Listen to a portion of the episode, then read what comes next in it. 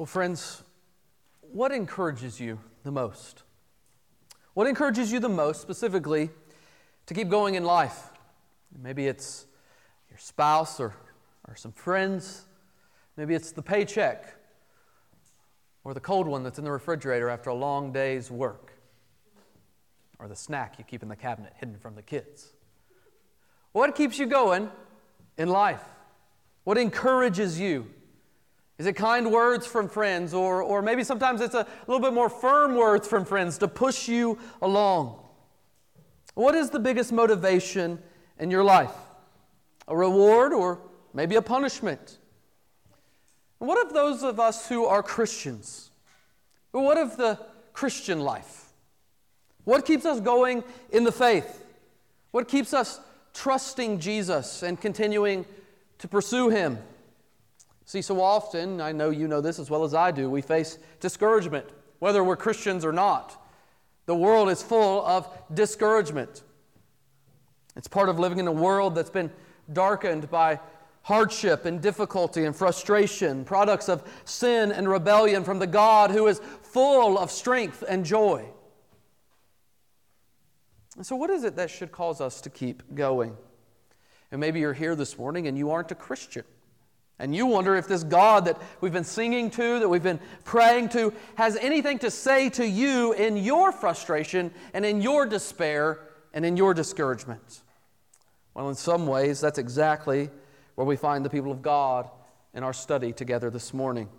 As we are nearing the end of our study of the minor prophets that we've been looking at over the last couple of months, they take up these last 12 books of our Old Testament. We come to the next to last of them and one of the most exciting, in my opinion. All of you know Zechariah, right? You're familiar with the visions, right? I don't need to go through. No. It, it's a confusing book, but it's an exciting book. And I'm excited to get into it today. And the prophet Zechariah, he's a man of God who spoke to the people of God as they returned from exile. We saw this and thought about this a little bit last week with the prophet Haggai.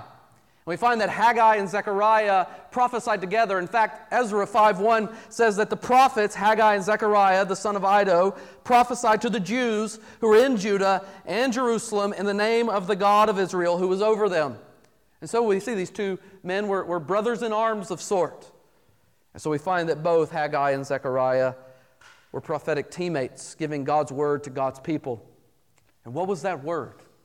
Well, as we'll come to see today, Zechariah had a mission from God, a specific mission to encourage God's people as they returned from their sin induced captivity in Babylon. And what was his encouragement? Keep going, keep working, keep fighting, keep building. Why? Because the very kingdom of God is at hand. If that was true for God's people in that day, how much more should it be true for us in our own? And so that's really my prayer today and next week as we look at the second half of Zechariah. It's the longer, longest of the minor prophets, so we're going to split it up into two. My prayers for this week and next week, Lord willing, is that we would be encouraged as God's people today to keep going. Because God's kingdom is coming and has in part already arrived. Now, to see this from Zechariah, we got to do a little work this morning. This sermon, in particular, is going to require you to use your brains. So go ahead and turn them on. We're going to think. You got to stay with me. We're looking at a big swath of text, like eight chapters. And I'm going to try to get through them all. I think we'll have a good time doing it.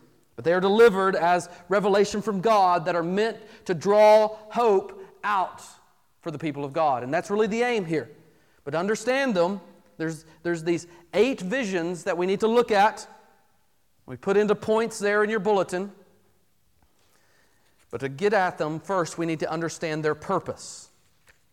And I want to get at the purpose before we even begin looking at them.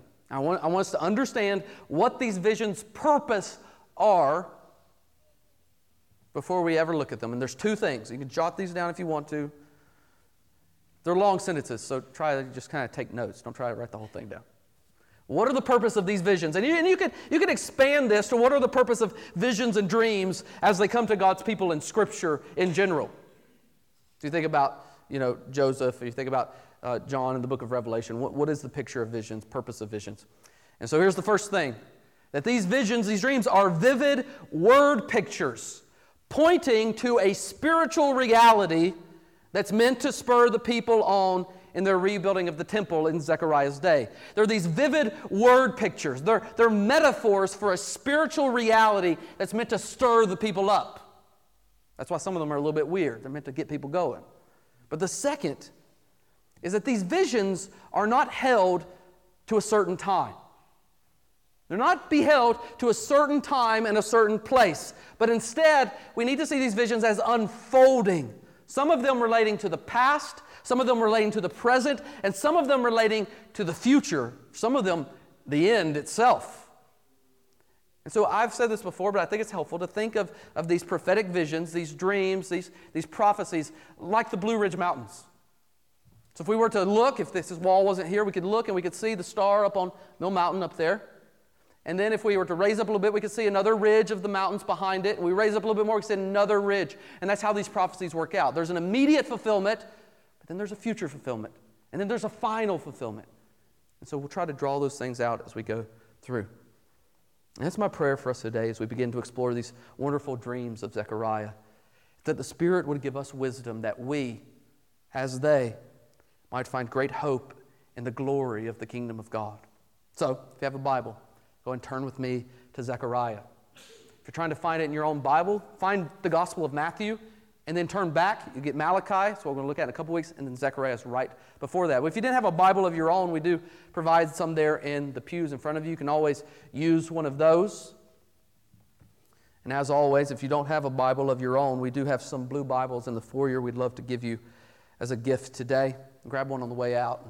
Begin reading it and asking God to open your eyes to all that's held within it. As you make your way to Zechariah, friends, let me invite you to stand this morning out of honor for the reading of God's holy word. I want to read for us those first six verses of Zechariah to lay the foundation for everything that he's about to say. So let's stand now and hear the word of God. In the eighth month, in the second year of Darius, the word of the Lord came to the prophet Zechariah, son of Berechiah, son of Iddo, saying, the Lord was very angry with your fathers. Therefore, say to them, Thus declares the Lord of hosts Return to me, says the Lord of hosts, and I will return to you, says the Lord of hosts. Do not be like your fathers, to whom the former prophets cried out. Thus says the Lord of hosts Return from your evil ways and from your evil deeds. But they did not hear or pay attention to me, declares the Lord. Your fathers, where are they? And the prophets, do they live forever? But my words and my statutes, which I commanded my servants, the prophets, did they not overtake your fathers? So they repented and said, As the Lord of hosts purposed to deal with us for our ways and deeds, so he has dealt with us. This is the word of the Lord. Praise be to God. You may be seated. So, as we wade into Zechariah's prophecy, as I said a moment ago, the longest of the minor prophets, we find that he takes up this ministry that's common to all of them. He takes up a ministry that each one of these minor prophets has taken up in turn. And what is it? It's in fact how all many of the others began as well. The same call. It's the call of repentance. He calls the people to repent. So after learning who Zechariah is and when he's speaking, he immediately reminds them of how they got to where they are to begin with. It's been almost 70 years now since their fathers were carried off into exile. They were taken from Jerusalem, the city of God, taken away from their place of worship as the first temple is destroyed, and they're taken into a foreign land with foreign gods with the expectation that, according to the prophet Jeremiah, they would remain there for about 70 years. A sign that their discipline was full and complete. And it was then that the earlier prophets said that God would bring them back. That if they repented, He would restore them back to the land that He gave them. That if, if they repented, He'd restore them back into fellowship with Him. And, and if they repented, He would restore them back to being His chosen people under His holy rule. And that's exactly what Zechariah calls for, isn't it? He says there in verses 3 and 4, Thus declares the Lord of hosts. We talked about that title for God last week. It happens over and over and over in the book of Zechariah. He says, Return to me, says the Lord of hosts, and I will return to you, says the Lord of hosts. Do not be like your fathers, to whom the former prophets cried out, Thus says the Lord of hosts, Return from your evil ways and from your evil deeds. But they did not hear or pay attention to me, declares the Lord. In fact, he goes on to say that this discipline had ran its course and achieved the purpose God intended. Er, as verse 6 says, as the Lord of hosts purposed to deal with us for our ways and deeds, so he has dealt with us. So, what do we have here in these first six verses? Because it really lays the groundwork for, for where these visions are going to go. What we have here is the Lord explaining to his people one of the things that I've really labored to explain to my own children. That God's discipline is meant to draw us back into proper fellowship with Him. That's why parental discipline that only ends in angrier parents and hardened children is such an abomination to God. Because God's discipline and godly discipline, therefore, draws us back. It turns us back. It leads to what's called repentance. And that's Zechariah's call here that they should return to God that they should repent of their sin of idolatry, of hoping and trusting and looking to other nations for help, of putting their hope in horses and chariots, and the kings and dominions of the world, and then going and worshiping that nation's false gods. God says, Enough is enough. It's time for you to come back and to walk in right fellowship with me. And so it's, it's in this way that Zechariah's word from the Lord is the exact same word of the cross of Jesus Christ. It says the exact same thing. That's why we sung so clearly today that, that we are the people of God called by his name. Why? Because of the blood of Christ, Jesus the Son. That is the final revelation of God's foretold salvation. It is what must finally draw us to repentance, to see the holy God and to know that you've sinned against him. And yet, for those who turn to Jesus and turn from their sin, that they are welcomed into the very family of this holy God, into the very kingdom of this perfect God. That's exactly what the kingdom of God is, isn't it? You might have heard me say this before, but as we step into Zechariah's visions of encouragement, what exactly is he encouraging them toward? To step into the kingdom through repentance. And what is that kingdom? The kingdom is to be God's people in God's place under God's ruler. It's exactly what the kingdom of God is. And the first step to getting there, even for us today, is repentance. Whether that's repenting for ongoing sin or repenting for the first time for living a life contrary to God, if you're here this morning and you want to know God, you want to have a relationship with Him, even a deeper relationship with Him? You see that? You want that? The only response we have is to turn from our sin and to turn back to Him, to run toward Him in humble faith. And friend, if you're here this morning and you're not a Christian and you want to know more about what repentance and faith and following Jesus looks like, I'll be at the back doors after service. I would love to talk with you more about that. But Zechariah wants them to move past mere repentance. He wants them to see where they might go, where they've been, and how it is that they're going to get there. In some ways, that gives us a rough outline of these visions. As I said earlier, there's eight of them, or really there's nine of them, as we'll come to see in just a minute. But they, they come in these mirrored pairs. And so you see there in your bulletin, we've laid it out with the, the sections for each of the visions because they come in these mirrored pairs. So, what do I mean by that? I mean that vision one and vision eight correlate with each other. Two, seven, three, six, and four and five create the climax, the pinnacle. Okay? So that's helpful to see because I'm going to be jumping. So if you have a Bible, I hope you've got it open to Zechariah. Keep it open. If you close your Bible, you're going to be bored during this sermon. Open it back up. We're going to be looking at these visions. And as we get into them, I think you're going to understand.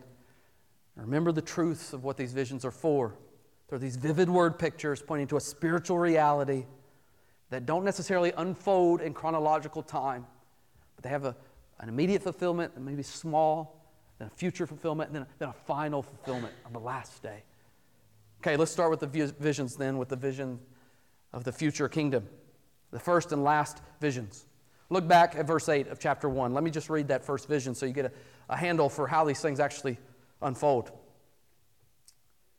Zechariah says, I saw in the night, and behold, a man riding on a red horse.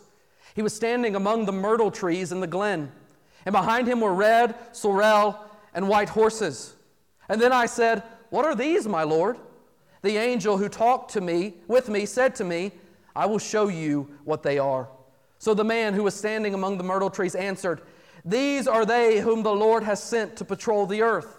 And they answered the angel of the Lord who was standing among the myrtle trees and said, We have patrolled the earth, and behold, all, that, all the earth remains at rest.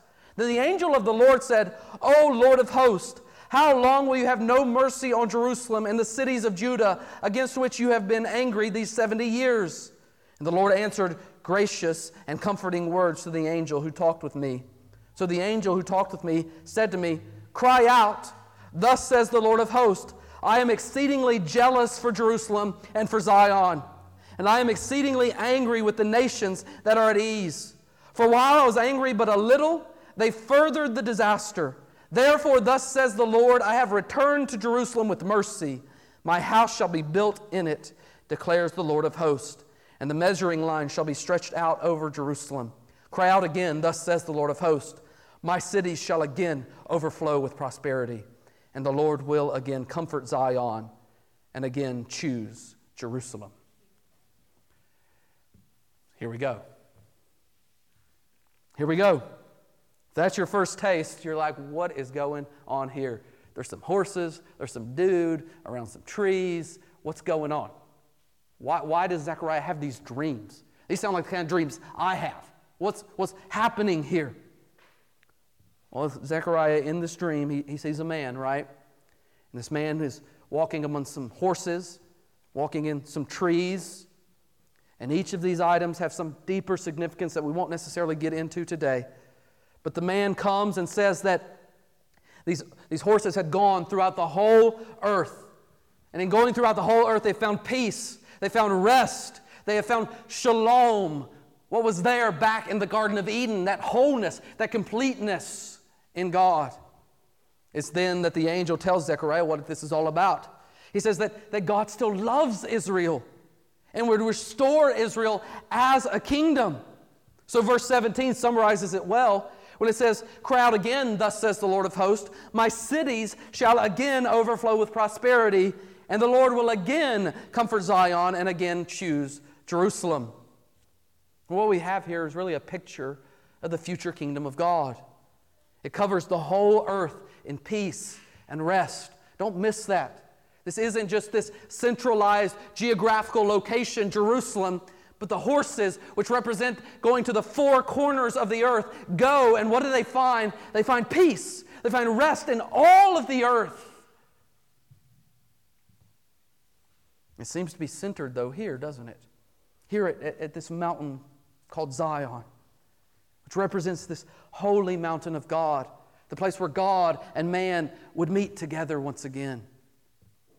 Now, this vision that opens the visions of the future kingdom is met with the final vision over in chapter 6. If you want to flip over there. I won't read it, but it's there in verses 1 through 8 that we find the four horses of different colors show up again. Only this time, they're pulling four chariots. And in some of these, four represent the four corners of the world in some way. And that's exactly what they're doing. These chariots pulled by these horses are running again through the, the whole earth. We find exactly the peace of that first vision where it came from. How is it that the whole world came to a place of peace? We see that it comes from the very judgment of God upon his enemies.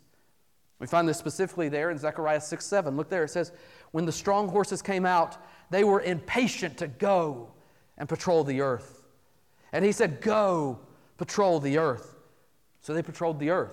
Makes sense, right? Then he cried to me, Behold, those who go toward the north country have set my spirit at rest in the north country. we find that peace and paradise, the rest for the kingdom, will only come after the Holy Spirit Himself has rested from executing right judgment, the right judgment of God upon all those who stand against Him. And this is going to be built out in the next two visions. That's the point of the first and last. And what's the point for the people of God then? How is this to be an encouragement to them? It was meant to show them that God would not stop fighting for them and for his kingdom until all the earth was once more subdued to his rulership. To once more the one who stands among the myrtle trees would rule over all the earth. It was meant then to gird them up in knowing that their God was fighting for them. And yes, they had been in exile because of their sin under God's discipline, but even that was part of God's kingdom building work. And even God's correction was part of His restoring rest and hope and shalom to the earth. It's no wonder then that we find a, a similar vision of the horsemen there in Revelation 6 1 through 8. And it, it should be noted somewhere here, I'll, I'll just insert it here, that Zechariah is one of the most quoted prophets of the New Testament, especially in the book of Revelation. If you've read the book of Revelation recently, these visions are just going to keep blipping up in your mind. Oh, yeah, I seem to remember that somewhere else. That much of what John was seeing in his own vision was very similar to what the minor prophets saw in their vision. And why is that? It's because the truth continues to be held out for God's people today. Friends, don't miss this. That God's kingdom is still being built. That God is still fulfilling the promise of these visions. That there is not yet peace on all the earth, but it is still coming.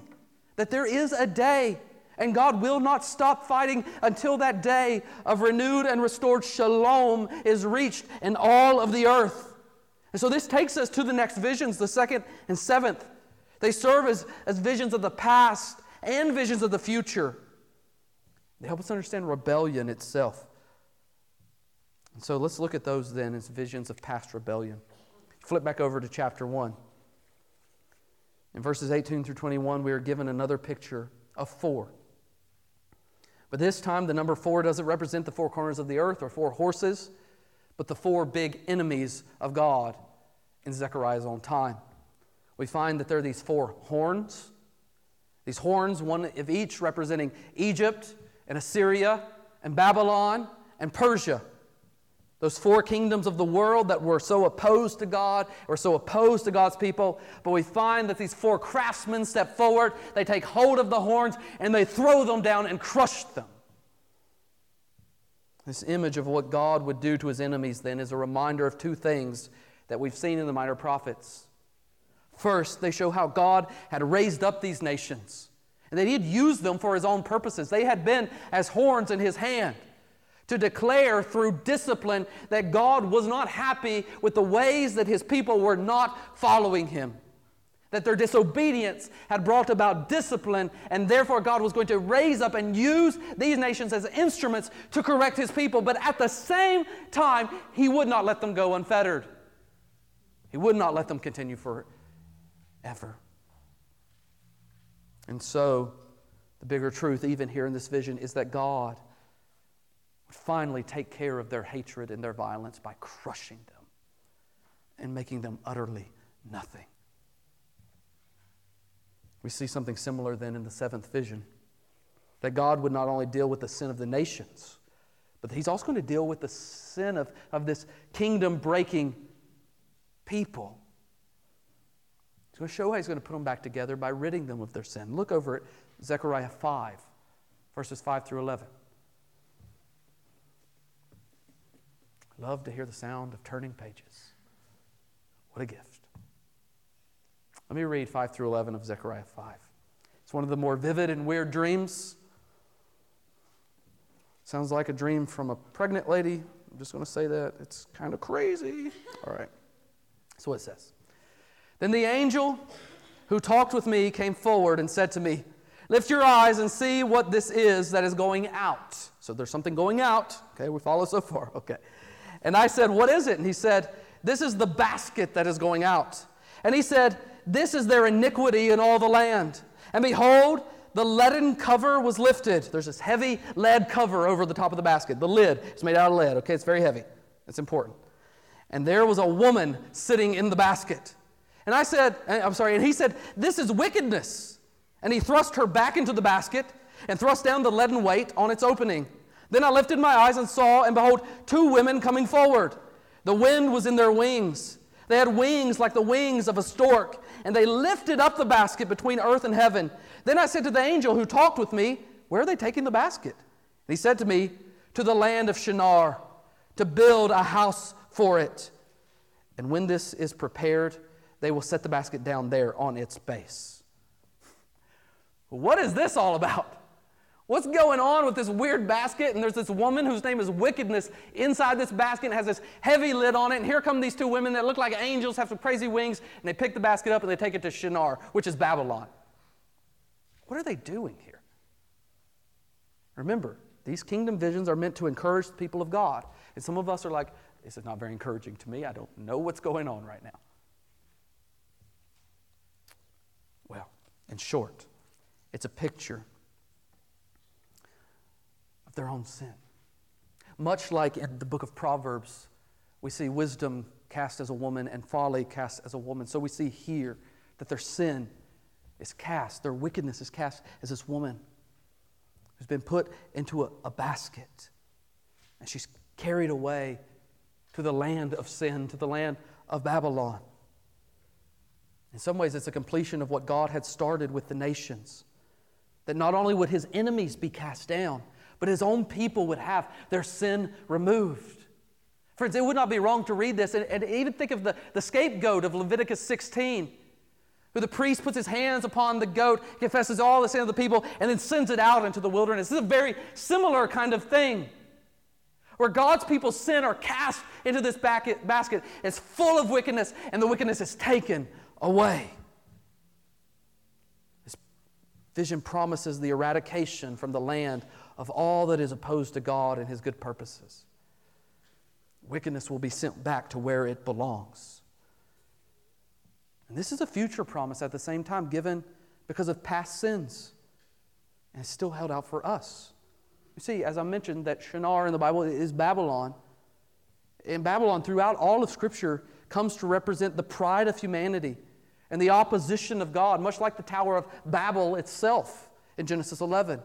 Or, or later in, in Revelation 17, Babylon there is pictured it's herself, itself as a prostitute that seduces people with her beauty, but who in the end turns out to be this hideous beast that only destroys. So, a great threat for Christians today is the same as it was in Zechariah's day the seductiveness of the wickedness and the idols of the Babylons of our own age. You see that? See that in, in the crushing of the nations who are opposed to God, but also in the ridding of our sin. To where does it go? To one of those very nations. We see that there's a seductiveness to be like the nations.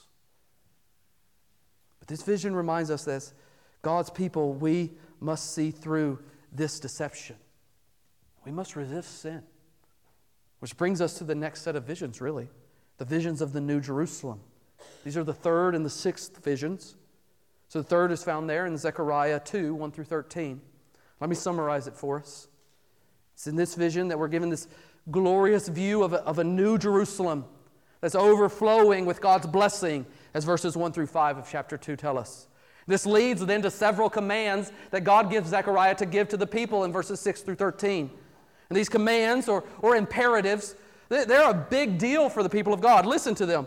They include a call for the exiles in Babylon to return to Jerusalem in 6 through 9, for the inhabitants of Jerusalem to sing and rejoice in the prospect of God dwelling again among his people in verses 10 through 12, and for hostile nations to shut their mouth before the Lord in verse 13. As we look at it, we come to see that, that this is nothing less than a restoring of the call of God back to his people when they came out of bondage in Egypt during the Exodus period. Here, like there, God's people are meant to be the very dwelling place of God. They, they are meant to have His very glory dwelling among them, where His presence draws them into worshipful song and, and worshipful holiness, so that they may stand as a light to the nations, so that the nations would see the glory of God cover their mouth and be drawn in. In short, this third vision is a vision for what we may call the missions mindedness of the people of God. This is the missional vision. We look back then at Zechariah 5, 1 through 4, as we see the sixth vision that mirrors this. So, if God's people are called in worshipful holiness, how's that going to happen? That's what this vision is all about. Pick up verse 1, Zechariah 5. Again, I lifted my eyes and saw, and behold, a flying scroll. All right, so not as crazy as the one before, but still pretty weird. It's just paper flying in the air. And he said to me, What do you see? I answered, I see a flying scroll. Its length is 20 cubits, and its width 10 cubits. Then he said to me, This is the curse that goes out over the face of the whole land. For everyone who steals shall be cleaned out according to what is on one side. And everyone who swears falsely shall be cleaned out according to what is on the other side. I will send it out, declares the Lord of hosts, and it shall enter the house of the thief the house of him who swears falsely by my name, and it shall remain in his house and consume it, both timber and stones. So we have a vision now of this scroll, and he tells us the length of us, length and width of it to show us that it is a big scroll. And this scroll is going to go to everybody who sins, particularly in two ways who steals, who lies. It's going to consume them, it's going to consume their house. It's a fire starting scroll. Now, I don't know what the big deal with, is with all the flying. The woman in the basket now scroll. I don't know what's going on there.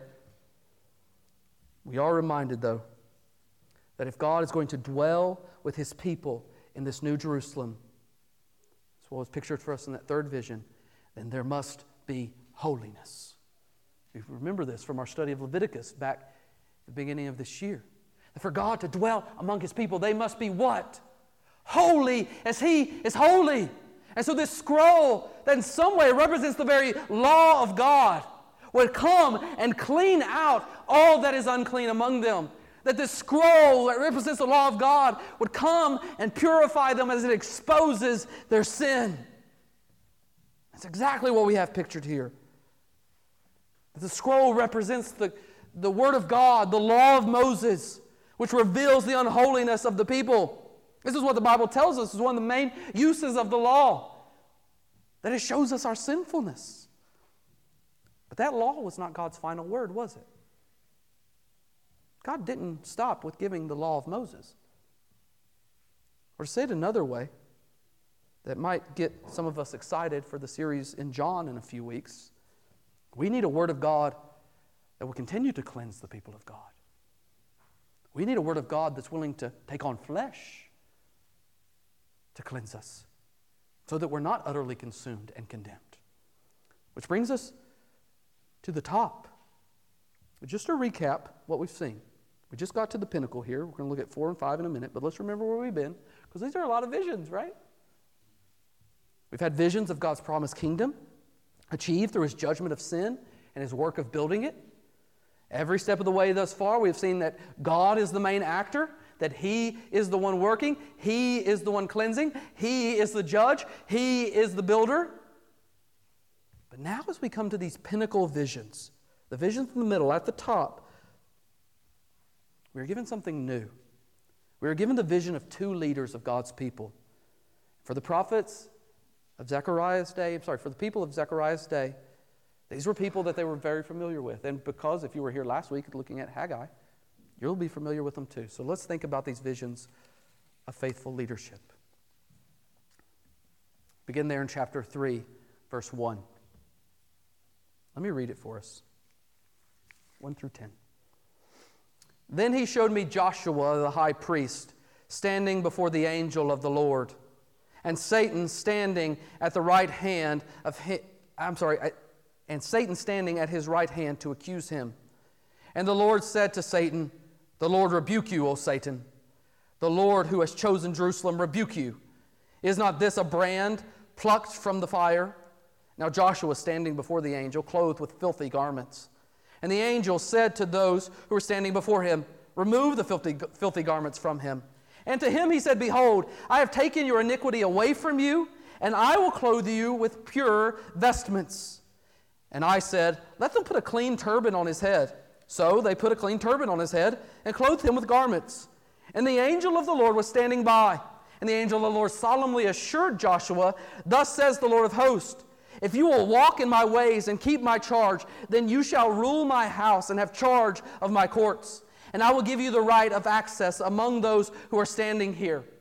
Hear now, O Joshua the high priest, you and your friends who sit before you, for they are men who are a sign. Behold, I will bring my servant the branch.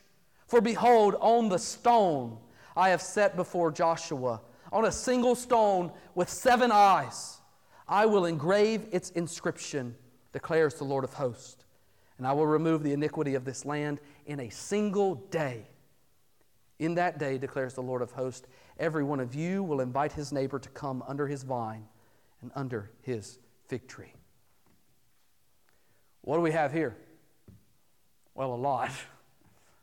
I mean, this, this could be a sermon in and of itself, couldn't it? Because there's so much wrapped up here in this high priest named Joshua, or more literally translated, Yeshua. See, he, as we learned last week, was to serve as, as the intermediary between God and the people. This is what the high priest did, right?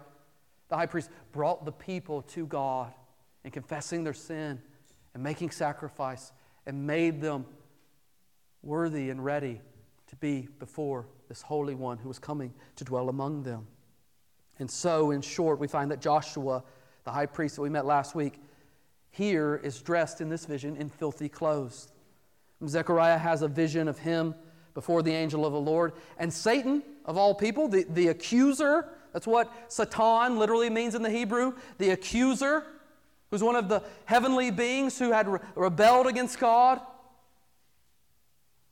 He's there accusing as he always does, but the Lord shows up and straight up rebukes him. Not today, Satan. What does he do? He gives him rich clean clothes.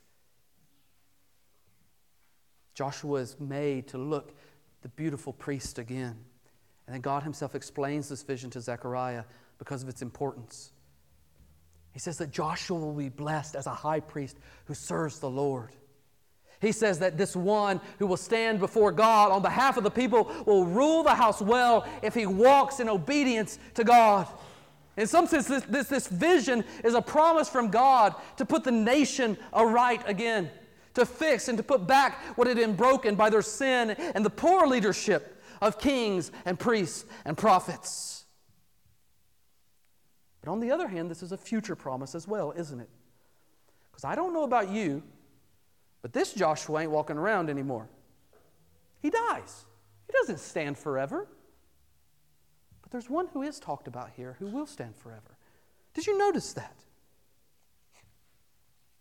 We see he's not named here other than being called the branch. The branch. In the very next verse, this branch is also called a stone. A stone with seven eyes, seven, the number meaning completion, fullness. So we have this one, whoever he is, who's a branch and a stone all at once. And his work is going to culminate in God removing the iniquity of his people in a single day. This vision then of Joshua the high priest rolls right into the next vision about Zerubbabel, the governor of God's people. We thought a little bit about Zerubbabel last week, but look at Zechariah 4 and see what he says about him there. come back to this branch. He's going to come back up later. Just hang on to that. Some of you are getting worked up. We'll get there. And the angel who talked with me came again and woke me, like a man who is awakened out of his sleep. And he said to me, What do you see? And I said, I see, and behold, a lampstand all of gold, with a bowl on top of it, and seven lamps on it, with seven lips on each of the lamps that are on top of it. And there are two olive trees by it, one on the right of the bowl, and the other on its left. And I said to the angel who talked with me, What are these, my Lord? Then the angel who talked with me answered and said to me, Do you not know what these are? I said, No, my Lord. Then he said to me, This is the word of the Lord to Zerubbabel. Not by might nor by power, but by my spirit, says the Lord of hosts. Who are you, O great mountain? Before Zerubbabel, you shall become a plain, and he shall bring forward the top stone amid shouts of grace, grace to it. Here's the stone again. And now people, when they see it, are, are exclaiming, Grace, grace to it. And we're told here that this Zerubbabel, who's the governor of God's people in this day, under King Darius, is going to bring all of this about. The angel of the Lord shows Zechariah this golden lampstand being fed by oil from these two olive trees. The two olive trees then represent Joshua on the one hand and Zerubbabel on the other hand the high priest and the governor, these two men whose oil continually feeds the lampstands. Now, what are the lampstands? Well, much like in the book of Revelation, there in the very beginning of Revelation, what do we find Jesus walking among? Golden lampstands. What do they represent? They represent the very people of God, the people where the lamp has been set. The light shall not go out. Should we hide it under a bushel? No. But we are to be golden lampstands. And it is there that Christ walks among his people. It's a fulfillment of what we find here in Zechariah. These golden lampstands that are fed by the oil of these two leaders of God. They feed the people as priest and as ruler. They were meant to ensure that the people had all they needed to keep on burning. They were a gift of God Himself to His people. But this is not the final vision. That's eight. What, what do you mean that's the final vision? There's, because we've reached the pinnacle, there's a bonus vision. We find it at the very end in Zechariah 6, 9 through 15. This bonus vision correlates with these two, Joshua and Zerubbabel. So look there with me. Picking up, I'll pick up verse 11 of the vision. Take from them silver and gold and make a crown and set it on the head of Joshua, the son of Jehozadak, the high priest and say to him, Thus says the Lord of hosts Behold, the man whose name is the branch, for he shall branch out from this place, and he shall build the temple of the Lord. It is he who shall build the temple of the Lord, and shall bear royal honor, and shall sit and rule on his throne. And there shall be a priest on his throne, and the counsel of peace shall be between them both. We find Joshua, Yeshua, the high priest, brought back up, but now the branch, this man called the branch, is mentioned again. And now Joshua, the high priest, is, is not given the turban and the vestments of the high priest, but he's given a kingly crown. You see, this branch, though, seems to be rising more and more to an important role among God's people. You notice that it's not said that the people of God will build the temple which is so interesting because that's the whole reason Zechariah is prophesying. That's the whole reason Haggai prophesied as we looked at last week. It was to encourage the people to build the temple, get to work. But there's this branch here who's going to actually build the temple. The branch will hold royal honor and he's going to sit upon his throne. But, but if he's sitting upon his throne, why does it say that there's going to be a high priest who sits upon his throne? How does this all work out? Who is this? And what does he have to do with the rebuilding of the temple then? Well, the reason these visions of Joshua and Zerubbabel are last and are given this bonus vision here is because they stand for us as the final and greatest encouragement for God's people in Zechariah's day. And friends, let me tell you something, they stand as the greatest encouragement for us in our own day. Because it's here that we find the vision of one, of one who is coming and who has now come who would not only fulfill the role of high priest, not only the role of king, but would be the very Son of God that Israel themselves had failed to be over and over and over again. This branch is none other than Jesus Christ, the true builder of God's kingdom. He is the one who has been riding quietly under the surface this entire time and now burst forth like a shoot from broken ground in all of his glory.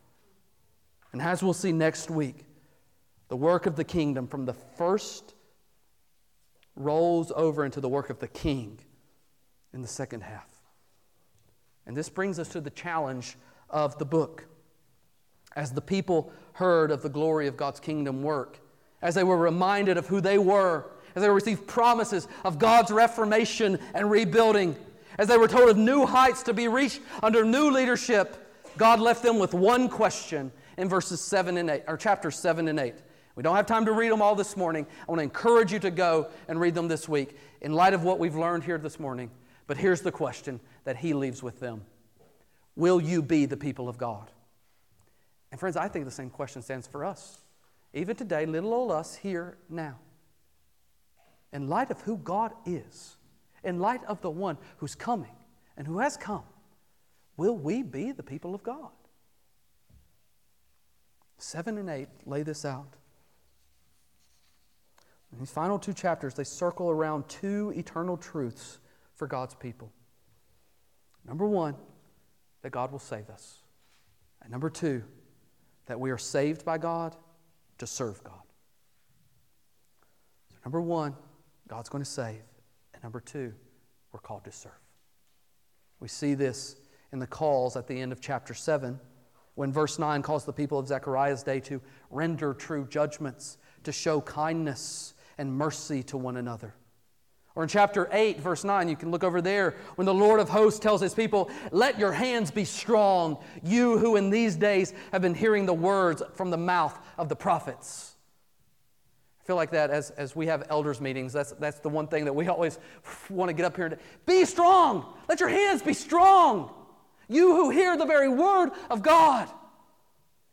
Or near the end of chapter 8, in verse 16, where Paul would later quote in Ephesians 4 5 this verse. He says, There are things that you shall do. Speak the truth to one another. Render in your gates judgments that are true and make for peace. Do not devise evil in your hearts against one another, and love no false oath, for all these things I hate, declares the Lord.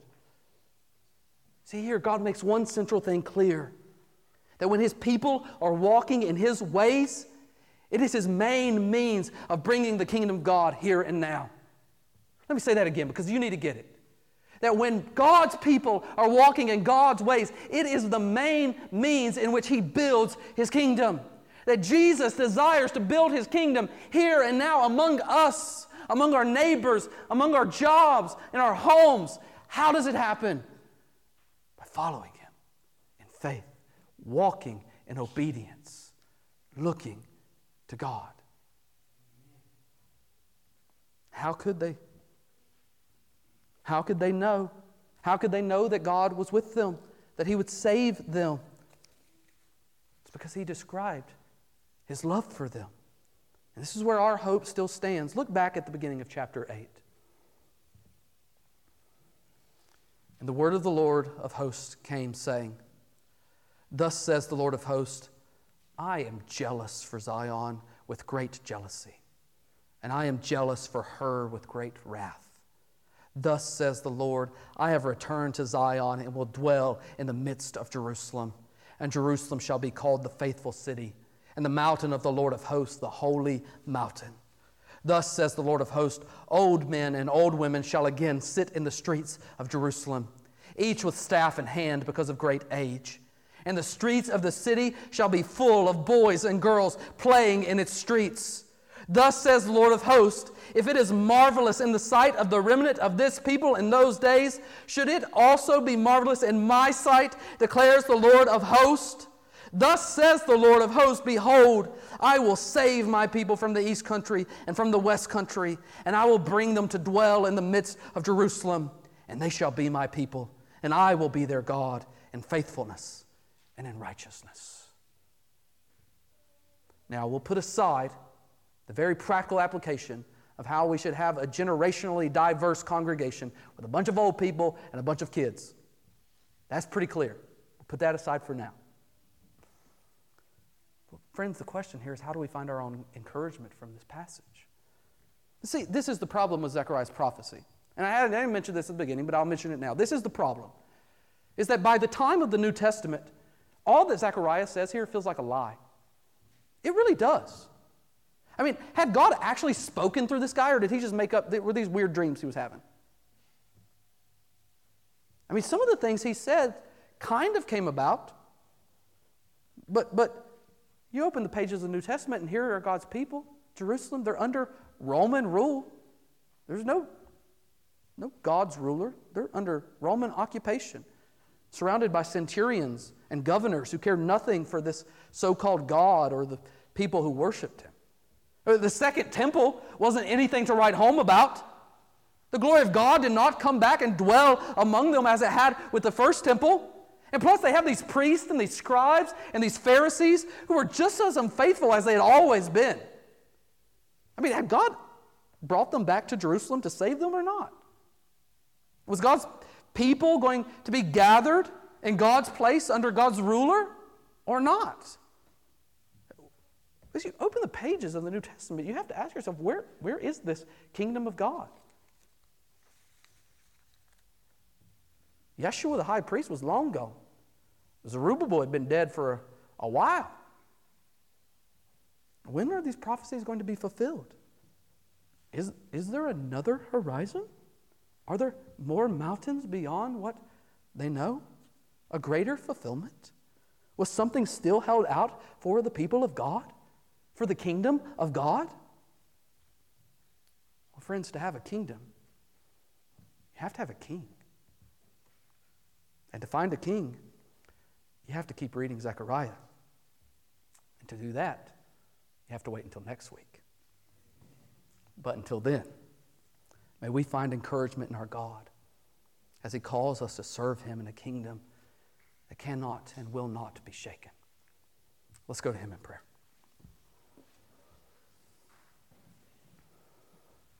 God, you are a kingdom building God. You call us unto yourself. As weak and as needy as we are. Oh God, that you would be at work among us, frail and weak us. That you would use us as instruments in your hands. God, we do long for the King. We know him in part now, but we long to see him face to face. And so, God, as we prepare now to come to this table that whispers of the wedding feast of that King, the Lamb, We pray and we ask that you would draw us to yourself. That you would work some of us for the very first time in saving our very souls this morning. For others, that you would draw us to repentance, that you would renew a right spirit within us. We are washed by the blood of the Lamb. It is in Jesus' name we pray.